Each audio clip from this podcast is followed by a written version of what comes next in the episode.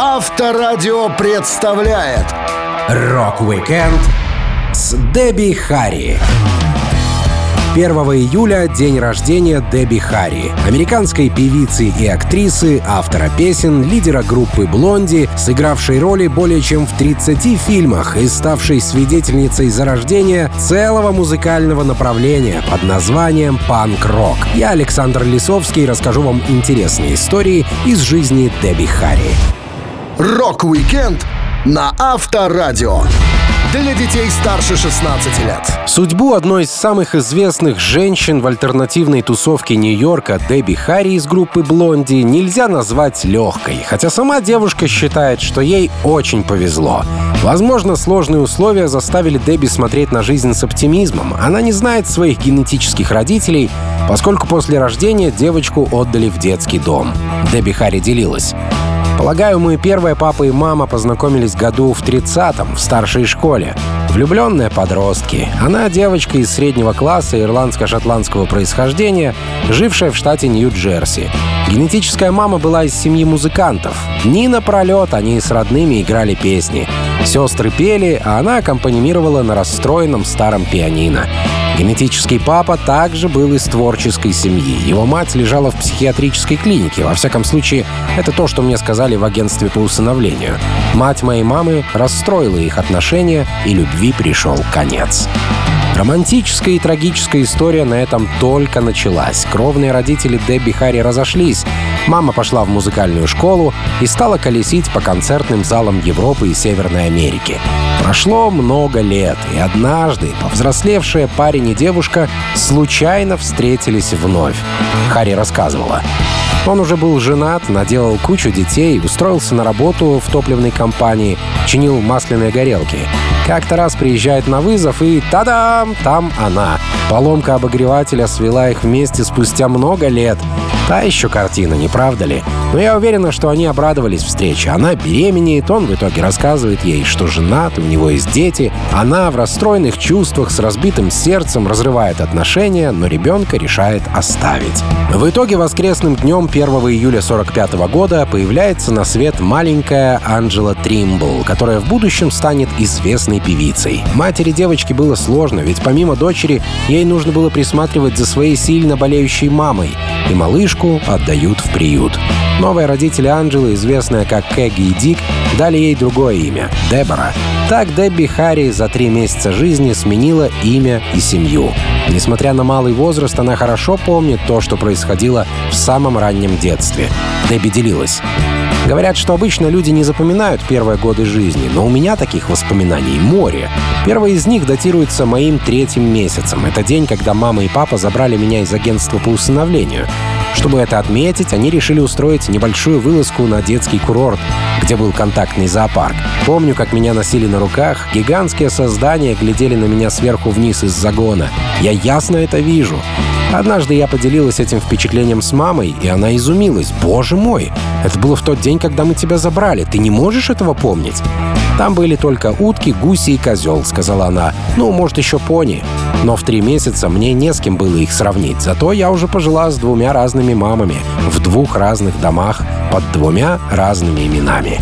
Дебби Харри говорила, что росла пацанкой. У нее были турник и качели во дворе, где девочка представляла себя акробатом. Она постоянно возилась с камнями и палками, копала ими ямы, ворошила муравейники и каталась на роликах. Новая семья дала Дебби Харри все необходимое для хорошего детства. Рок-викенд с Дебби Харри на Авторадио.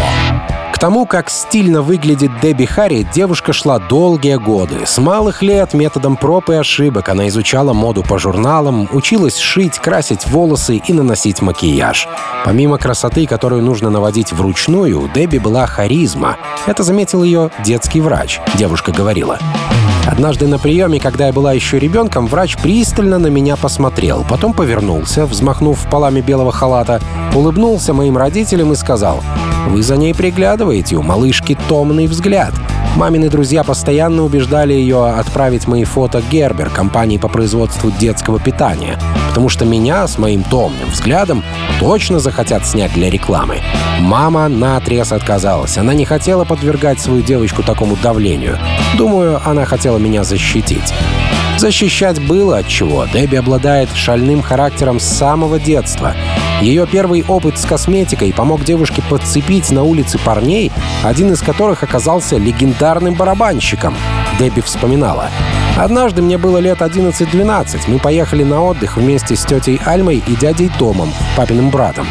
Моя двоюродная сестра Джейн была на год старше. Как-то раз мы сидели перед зеркалом и по обыкновению делали друг другу прически. Потом мы крикнули родителям, что идем гулять. Вот только отойдя на приличное расстояние, мы вытащили кучу украденных помад и теней и тщательно преобразили себя в, как нам казалось, горячих штучек. Но не только мы восхищались своими новыми образами. К нам решили подкатить двое мужчин. Они оказались намного старше нас. Как мы потом узнали, им было сильно за 30. Спустя много часов, около 11 вечера, когда девчонки готовились ко сну, парни с улицы зашли в гости к новым знакомым. Они выследили девушек и решили пообщаться снова. Дебби была в шоке. Она делилась. Мы уже смыли косметику, парни распахнули дверь, а в комнате сидят малые дети. Для них это был облом, но оказалось, что один из наших ухажеров очень известный барабанщик, Бадди Рич. Позже я узнала, помимо того, что он был близким другом Синатры, в то время Бадди уже был женат на танцовщице Мари Алисон. Вскоре после его визита в нашем почтовом ящике оказался большой конверт. Внутри были глянцевые черно-белые фотографии 8 на 10 с автографом моего приятеля, которого когда-то называли величайшим барабанщиком, жившим на этой планете. Другой опыт с окрашиванием волос Дебби Харри получила, делая многочисленные ошибки, благодаря чему ходила с совершенно непредсказуемыми оттенками локонов. Девушка, как и многие леди в то время, хотела быть похожей на Марлин Монро, а значит, светлые волосы и родинка на лице были обязательными чертами внешности. Дебби вспоминала. Моя мама красила волосы, так что у нас в ванной была перекись. В первый раз я не угадала с пропорциями и в итоге ходила ярко-рыжей. С тех пор я сменила по меньшей мере цветов 10, и с макияжем я экспериментировала беспощадно. Например, прошла через этап обожания мушек. Иногда я приходила в школу с лицом, напоминавшим картинку в детских журналах из серии «Соедини точки». Со временем я набила руку, но эксперименты мне по-прежнему нравились. Так Дебби сформировала свой нынешний образ, позволивший ей стать не только певицей, но также актрисой и фотомоделью. Рок-викенд с Дебби Харри. На Авторадио. Кровная мама Дебби Харри в молодости была музыкантом, училась в специальной школе и даже гастролировала с коллективом. Так что, несмотря на то, что ее приемные родители не сильно увлекались исполнительством, Харри унаследовала генетическую предрасположенность к сцене. Первое относительно большое выступление у Дебби состоялось в школьные времена. Она вспоминала. Это был спектакль «Свадьба Золушки». Роль Золушки мне не досталась, но я была солисткой и пела на ее с принцем свадьбе «I love you truly» длинную балладу из фильма «Это замечательная жизнь». Выйдя на сцену, я чуть не умерла от страха. Все смотрят прямо на меня. Дети, учителя, родители. Папа и мама с моей сестрой Мартой тоже были там. Но я взяла себя в руки. Так уж вышло, что я не прирожденная певица и не сильная личность. Думаю, внутренние силы мне на самом деле не занимать, но внешне это не проявлялось. Стеснялась я ужасно. Когда учителя подходили ко мне со словами «ты так хорошо выступила», мой горемычный мозг неслышно добавлял «да ладно, вы с ума сошли, что ли?» Дебби увлекалась балетом и мечтала стать балериной. Мама приветствовала увлечение девочки и рассказывала ей об известных балеринах того времени. Но на занятиях Дебора всегда чувствовала себя скованно, поскольку была спортивного телосложения, а все вокруг оказались очень тонкими и стройными. Чуть позже артистка участвовала в музыкальных парадах. Она рассказывала. В 14 я была мажореткой, носила сапожки на шнуровке, кивер и юбку, которая мало что прикрывала. Я маршировала и жонглировала жезлом. Художественная ходьба давалась мне куда лучше, чем жонглирование. Я вечно роняла жезл, естественно, приходилось нагибаться и подбирать его, что добавляло в программу нечто незапланированное. Продвинуться в плане выступлений Дебби помогла ее общительность. Она тусовалась с разными людьми, у которых были хорошие знакомые. И так девушка получила работу вокалистки. Правда, поначалу она лишь подпевала бэк-вокал, но это было лучше, чем ничего, Дебби говорила. Пол Кляйн, муж моей близкой школьной подруги Венди Вайнер, предложил мне присоединиться к его команде. Мы просто собирались, пели песни, и я чувствовала себя на своем месте. Все начиналось по-домашнему, а в итоге превратилось в группу The Wind in the Willows, названную в честь знаменитой детской книги Кеннета Грэма. Я получила работу, если это можно так назвать, бэк-вокалистки. Правда, выступали мы совсем мало. Летом 68-го первая группа Дебби Харри даже выпустила дебютный альбом. Впервые голос девушки звучал на записи. Мало того, она самостоятельно исполнила целую песню «Джинни Джуди». Но роль второго плана все больше надоедала Харри, и, обогатившись сценическим опытом, Дебби ушла из команды. Она вспоминала. Роль у меня была чисто декоративная, нечто хорошенькое, стоявшее позади, в хиповской одежде, с длинными русыми волосами на прямой пробор и тянувшее о-о-о. Из всех выступлений я припоминаю только, как мы отыграли большой концерт в Торонто на разогреве кавербенда, исполнявшего хиты группы Platters. Я ушла из-за слишком разных взглядов на музыку, а также потому, что группа почти не давала концертов. Быть на подхвате, оставаться не более чем декоративным элементом. Я это переросла. К тому же я понимала, что хочу попробовать себя в чем-то более роковом. Рок-викенд с Дебби Харри. На Авторадио. На момент формирования группы «Blondie» Дебби Харри имела хороший опыт выступления на сцене, работы официанткой и моделью зайчиком Playboy. Девушка умела исполнять и писать песни, а также хорошо знала многих музыкантов. Так, на осколках одной из ее групп The Stilettos зародилась новая команда. Дебби рассказывала. Когда мы ушли The Stilettos, Фред Смит и Билли О'Коннор, басист и барабанщик, потянулись за нами. Через несколько недель мы устроили свое первое шоу. Назвались «Angel and the Snake» — «Ангел и змея». На это название нас вдохновила картинка, которую Крис увидел в журнале. На ней была девочка со змеей, что, по его мнению, отдаленно напоминала меня. Мы играли на разогреве у Рамоунс в клубе CBGB. Тремя неделями позже мы там же давали свое второе шоу. Оказалось, что это был последний концерт Angel and the Snake. Потом мы стали Blondie and the Banzai Babies. Я не помню, кто из нас предложил слова Banzai Babies. И Крис, и я, мы оба увлекались японской поп-культурой. Это пошло оттуда. Блонди, ну тут понятно. Я снова обесцветила волосы. И когда я шла по улице, рабочие водители грузовиков орали мне вслед. «Эй, Блонди!» Состав группы, как и название, был великоватым. Blondie and the Banzai Babies выступали не с одной, а с тремя вокалистками. Все девушки были блондинками, как предполагает концепция, но вскоре кое-кого пришлось уволить. Дебби Харри делилась. Вначале у нас были бэк-вокалистки Джулия и Джеки. Обе, как и я, блондинки, пока Джеки не перекрасилась в каштановый. Это выбивалось из образа, поэтому мы привлекли в Тиш и Снуки Белому дуэт, выступление которого я увидел на сцене Амата Опера Хаус напротив CBGB. Я спросила, не хотят ли они прийти на репетицию и петь с нами. Потому что они были сестры, чертовски гармоничны. Я влюбилась в их стиль и подумала, что нам стоит объединиться. Блонди and the Banzai Babies выдавали шумный девичий рок на три голоса. Как и полагается молодым музыкантам, поначалу они исполняли каверы. Например, трек «Fun Fun Fun» группы Beach Boys. В конце песни во время концертов певицы разрывали на себе одежду, а под ней оказывались винтажные купальники. Группа делала настоящее шоу. Харри говорила, мы творили свою музыку, рок, смешанный с песнями в стиле диска, вроде Lady Marmalade, которую исполняли Лабель. Мне хотелось вернуть в рок танцы. Для меня было важно двигаться под музыку. Да и когда все только начиналось, рок-н-ролл был неотделим от танцев. Где мы только не играли. CBGB, Performance Studio, Max Whites, где ранее я работал официанткой. Многие благовоспитанные бизнесмены ходили в Уайтс пропустить стаканчик после работы. Однажды посреди песни мы запустили паровозик, и никто из пришедших в деловых костюмах не остался в стороне.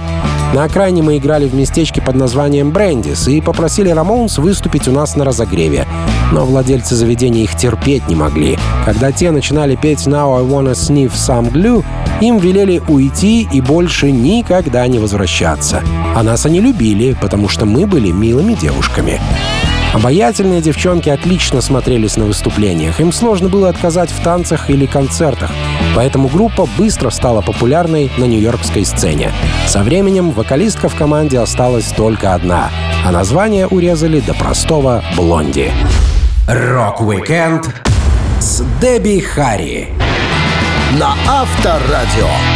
Сами того не подозревая, музыканты группы «Блонди» стали свидетелями и частично участниками зарождения американской панк-сцены. Конечно, их альбомы едва можно притянуть за уши к панку. Но большее значение имела не музыка, а компания и тусовка, в которой числилась Дебби Харри с коллегами. Местом обитания этой тусовки стал ныне несуществующий клуб CBGB. Дебби вспоминала. Мы играли в клубе CBGB на разогреве у и Ramones.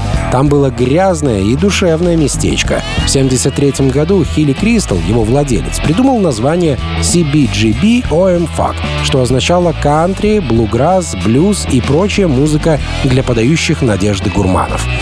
Хилли был такой здоровый хиппи с медленной речью. Вырос он на куриной ферме и считал, что кантри-музыка покорит мир. Он надевал рубашку в клетку, отрастил густую бороду и копну буйных волос. Потом Хилли решил дать шанс уличным группам, как он сам их окрестил.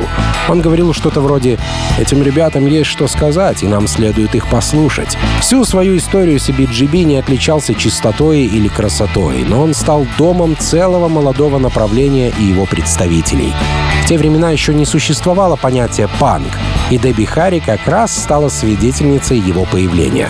Она говорила, «Тогда еще никто не называл себя панком, никто в CBGB не носил футболки с надписью «панк». Но вот появился журнал с названием «Панк». Его начали выпускать в 1975 году Джон Холмстром и Лекс Макнил. Они придумали отличную пиар-компанию, напечатав флайеры, на которых просто значилось «Грядет панк». Парни раскидали рекламу везде, где только можно. Все спрашивали, что это значит, что такое панк и почему он грядет. Вокруг клуба, где выступали блонди, были самые запущенные забегаловки. Задней стороной CBGB выходил на переулок, заваленный мусором, вонявший мочой и отбросами. Внутри стояла собственная эксклюзивная вонь. Едкая смесь выдохшегося пива, сигаретного дыма, пота и собачьих экскрементов.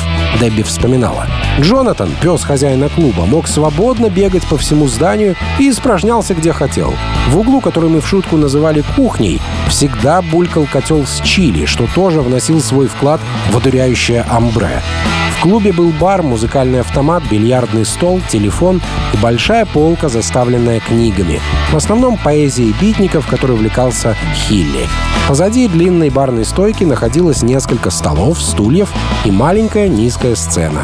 Ярусы сцены располагались таким образом, что вокалист стоял впереди и внизу, Остальная группа в середине, а барабанщик сидел на верхушке на крошечной платформе. Блонди выступали в CBGB каждую неделю 7 месяцев подряд. Денег им не платили, зато группа получала пивной безлимит. За вход в бар плату брали довольно редко, да и то по 2 доллара. Питаться приходилось пивом и творчеством. Тусовка клуба была странной, но дружной, Дебби делилась. Числе слушателей были в основном наши друзья, другие группы, местные люди искусства и неформалы. Например, заглядывал Артуро Вега. Он всегда носил мексиканскую маску рестлера, и довольно долго никто не знал, кто это. Позже он стал арт-директором Рамонс, дизайнером их логотипа, продавцом футболок и осветителем. У нас была та еще компания, и благодаря их поддержке появился стимул работать. Рок-викенд с Дебби Харри на Авторадио. Как любая уважающая себя группа, команда Дебби Харри Блонди до того, как приступить к первой записи материала, уже стала известной в узких кругах альтернативной нью-йоркской сцены. Они хорошо отработали свои песни перед публикой и были готовы покорять новые высоты. Дебби говорила, это был август 76-го, и мы только начали работу над дебютным альбомом «Блонди». Мы были упорными, трудились не покладая рук. Мы не сдавались и не пропадали из виду, как бы того не хотелось некоторым. Мы стояли на своем, даже когда со всеми нашими коллегами по сцене, кроме нас, подписывали контракты. Мы закалились, и у нас появились поклонники. И вот, наконец, мы заключили контракт на запись. Для начала группа решила выпустить не полноформатный альбом, а сингл — Блонди записали в студии трек «Sex Offender». Эту песню Дебби Харри сочинила с тогдашним басистом Гэри. Вокалистка вспоминала. Он сыграл мелодию, и стоило мне ее услышать, как я сразу же придумала слова. По сюжету коп и проститутка влюбились друг в друга.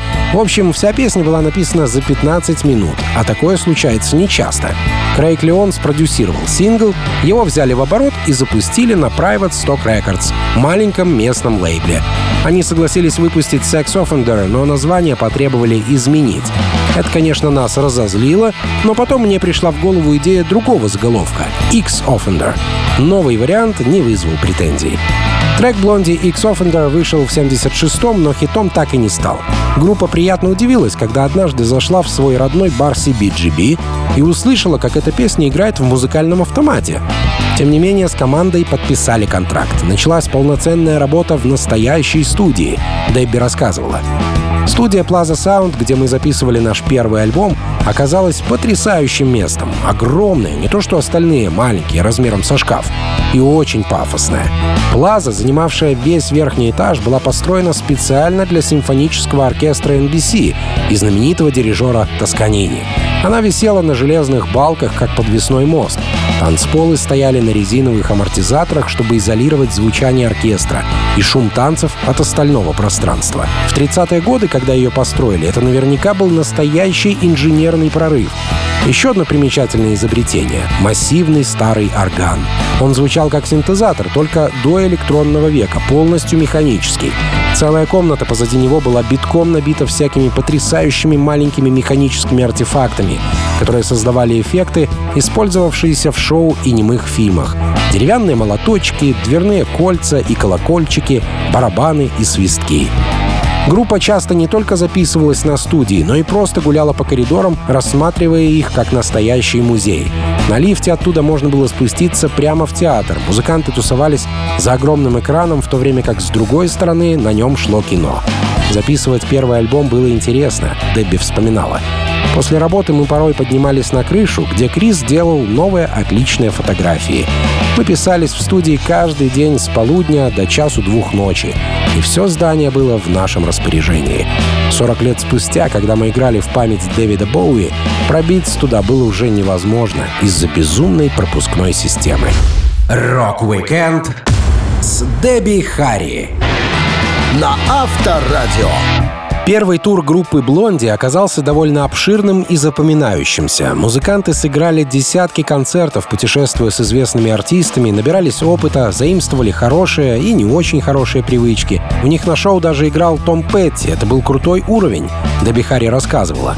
Петти был у нас на разогреве в первую неделю, во вторую мы лобали с Рамоунс. И тогда атмосфера стала более безумной. На втором этаже бара «Уиски» находилось несколько крохотных гримерок, в которых должны были уместиться мы все. В эти тесные комнатушки набивались обе группы — девушки, гости и прочая свита. К нам часто приходила Джоан Джет, заглядывал Рэй Манзарек из The Doors, а еще Малкольм Макларен, он хотел привезти Sex Pistols в Штаты.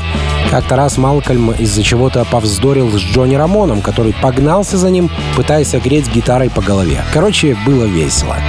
На этом тур только начинался. Следующим этапом гастрольного дебюта было выступление с Игги Попом и Дэвидом Боуи. Игги готовился к туру по Северной Америке, а Боуи был всего лишь в роли клавишника в его группе. Дебби Харри очень гордилась, что их команда попала в поле зрения таких крутых ребят. Она хвасталась. На самом деле они могли взять к себе на разогрев кого угодно, но выбрали нас, простую местную группу, которую мало кто знал. Конечно, мы воспарили на седьмое небо от счастья. Мы полетели домой, собрали вещи и ранним утром погрузились в арендованный фургончик и двинулись в Монреаль, где начинался тур. В задней части машины была одна большая кровать, и мы все в пятером сбились на ней, безрезультатно пытаясь поспать.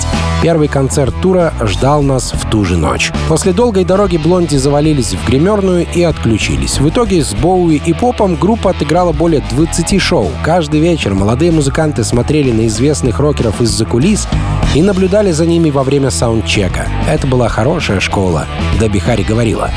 Не только мы смотрели на эту парочку, они тоже к нам приглядывались. Кто-то из них сказал мне, используй больше сцены, ходи вперед-назад. Поначалу я в основном стояла на одном месте, потому что не привыкла к такой большой площадке.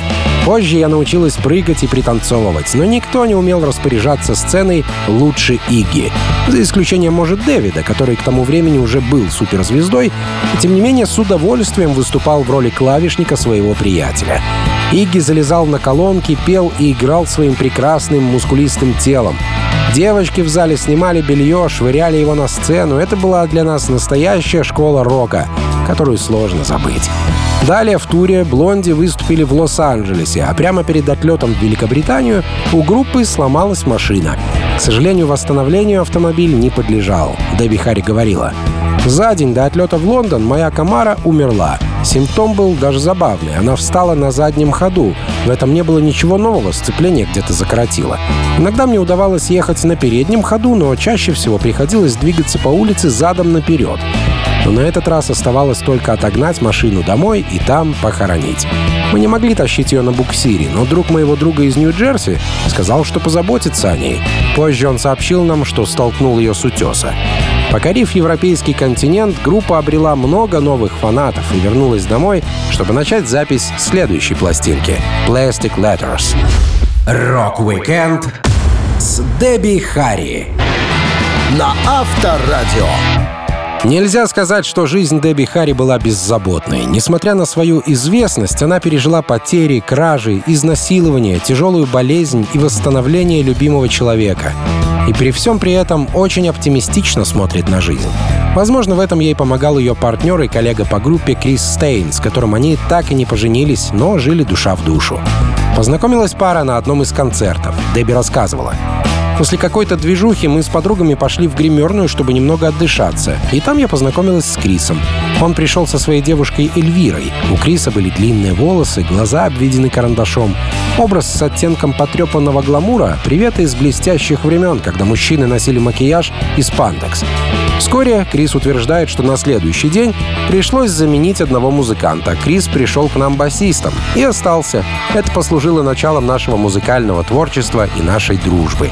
Мне нравилось, как он играет. Мне нравилось, как он двигается и выглядит. Он вел себя расслабленно, мы смеялись над одним и тем же. И вместе нам было весело. Он не был ни мачо, ни ревнивцем. Распад группы «Блонди» тоже был связан с Крисом Стейном. Он сильно заболел, и с каждым днем музыканту становилось все хуже. Команда планировала туры, надеялась, что все образуется, но ничего не образовывалось. Дебби моталась с приятелем по больницам, но никто не мог поставить диагноз. Девушка вспоминала. Как назло, мы еще вписались в один проклятый тур. Нам вообще не стоило ехать. Крис весил 50 кило. Я помню, как он еще до гастролей шутил, что это его дорожная диета. Я не могу сказать точно, когда начались проблемы, и подозреваю, что Крису успешно удавалось о них не думать. Но в итоге он не мог есть. Глотать для него стало настоящим мучением. Поэтому он так похудел. Мы перебирали варианты, стриптокок, то, все, а ему становилось только хуже. Глен предположил, что у Криса спит. Ни один врач не мог поставить диагноз. При этом группа продолжала выступать, а Стейн продолжал скрывать всю серьезность своей болезни. Из-за этого на Дебби Харри даже подали в суд. Японские промоутеры спросили девушку, не хотела бы команда выступить в Токио. Дебби сказала, что это интересное предложение, поскольку не знала, насколько Крису плохо. В итоге, когда музыкант не смог доехать до страны восходящего солнца, на Харри подали в суд за неисполнение обязательств.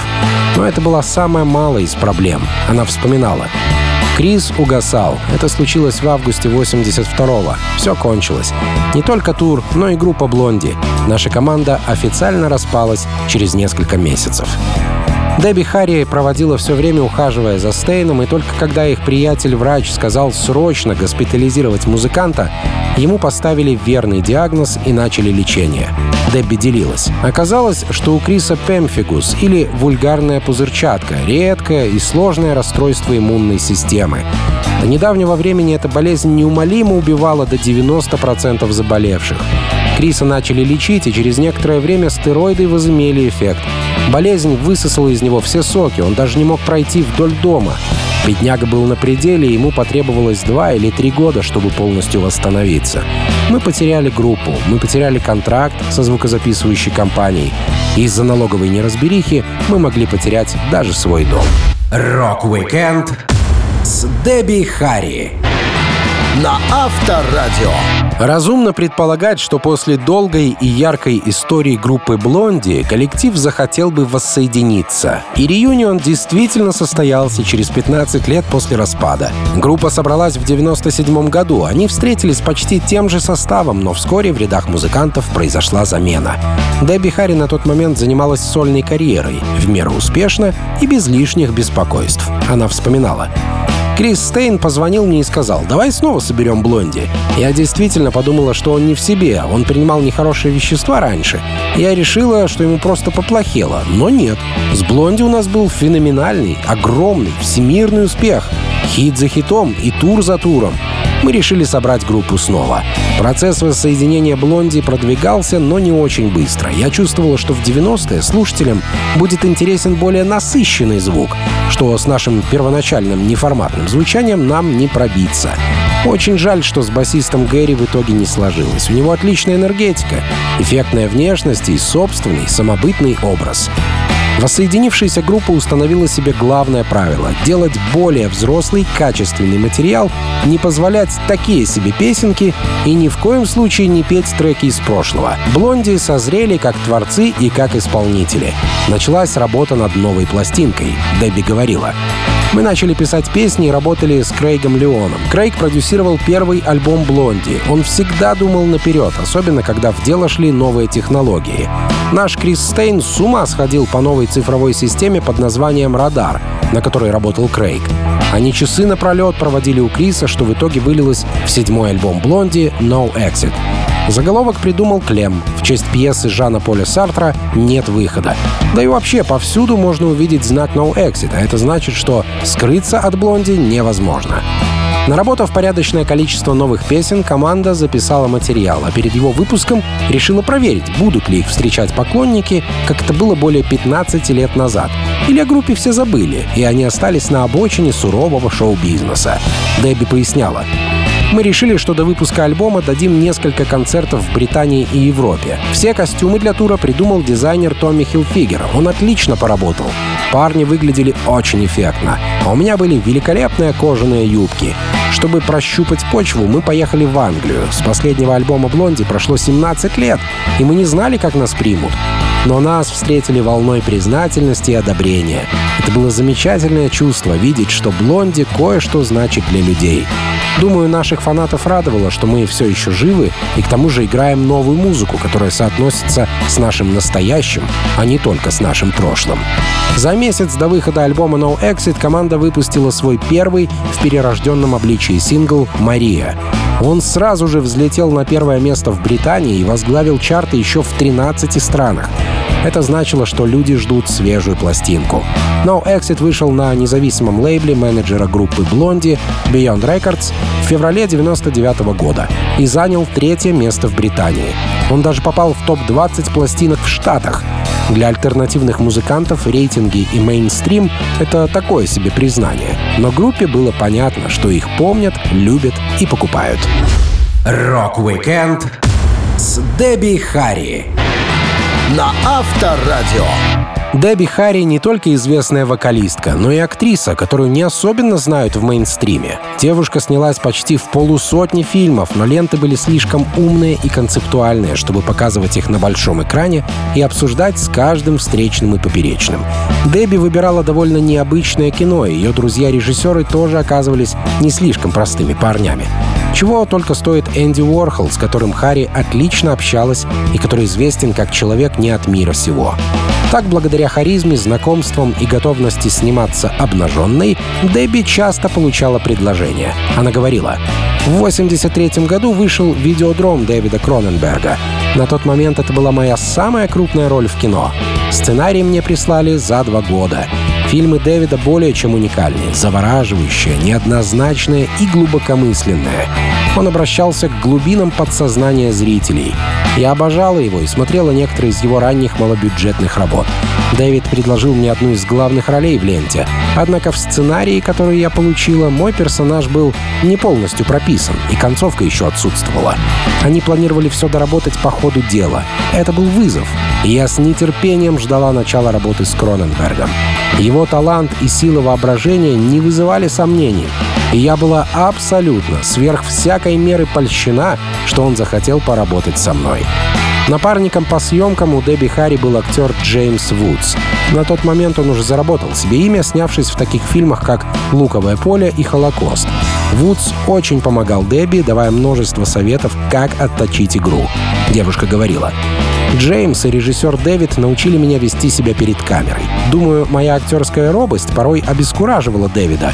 Возможно, у него было свое видение моего персонажа, которое я не всегда могла уловить.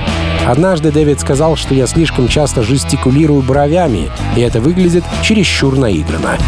Дебби Харри звали и в другие фильмы, но большинство из них девушке не понравились. Хотя один сценарий зацепил актрису. Сэмюэль Арков, продюсер таких картин, как «Я был подростком-оборотнем», «Блакула» и «Ужас Амитвилля», хотел, чтобы Дебби сыграла заключенную в сумасшедшем доме, которую заставляют принимать наркотики, пока ее сексуальный инстинкт не вырвется наружу. Харри рассказывала. На тот момент моим самым страшным кошмаром была мысль, что меня однажды запрут в психушке. Так что этот фильм мог бы стать интересным экспериментом. Я могла глянуть в лицо своим страхом и все такое. Однако съемки так и не начались. Зато в киноленте «Лак для волос» Дебби успешно сыграла ведущую роль и часто перевоплощалась. Она много времени проводила в гримерке, и это был еще один интересный эксперимент. Харри вспоминала. Моя прическа напоминала лежащий на боку вопросительный знак. Другой вариант парика был просто столпом в 2 фута высотой, 3 или 4 копны волос, прикрепленных к проволочной сетке. Внутри нее была бомба, которая взрывалась по ходу сюжета. Мне приходилось удерживать на голове огромную волосяную взрывчатку. Это хорошее упражнение для осанки, я чувствовал себя танцовщицей из Вегаса. Презентация фильма проходила на пирсе, и меня искусали москиты. А балтиморские твари отличаются исключительной свирепостью. После у меня впервые остался шрам от комаров.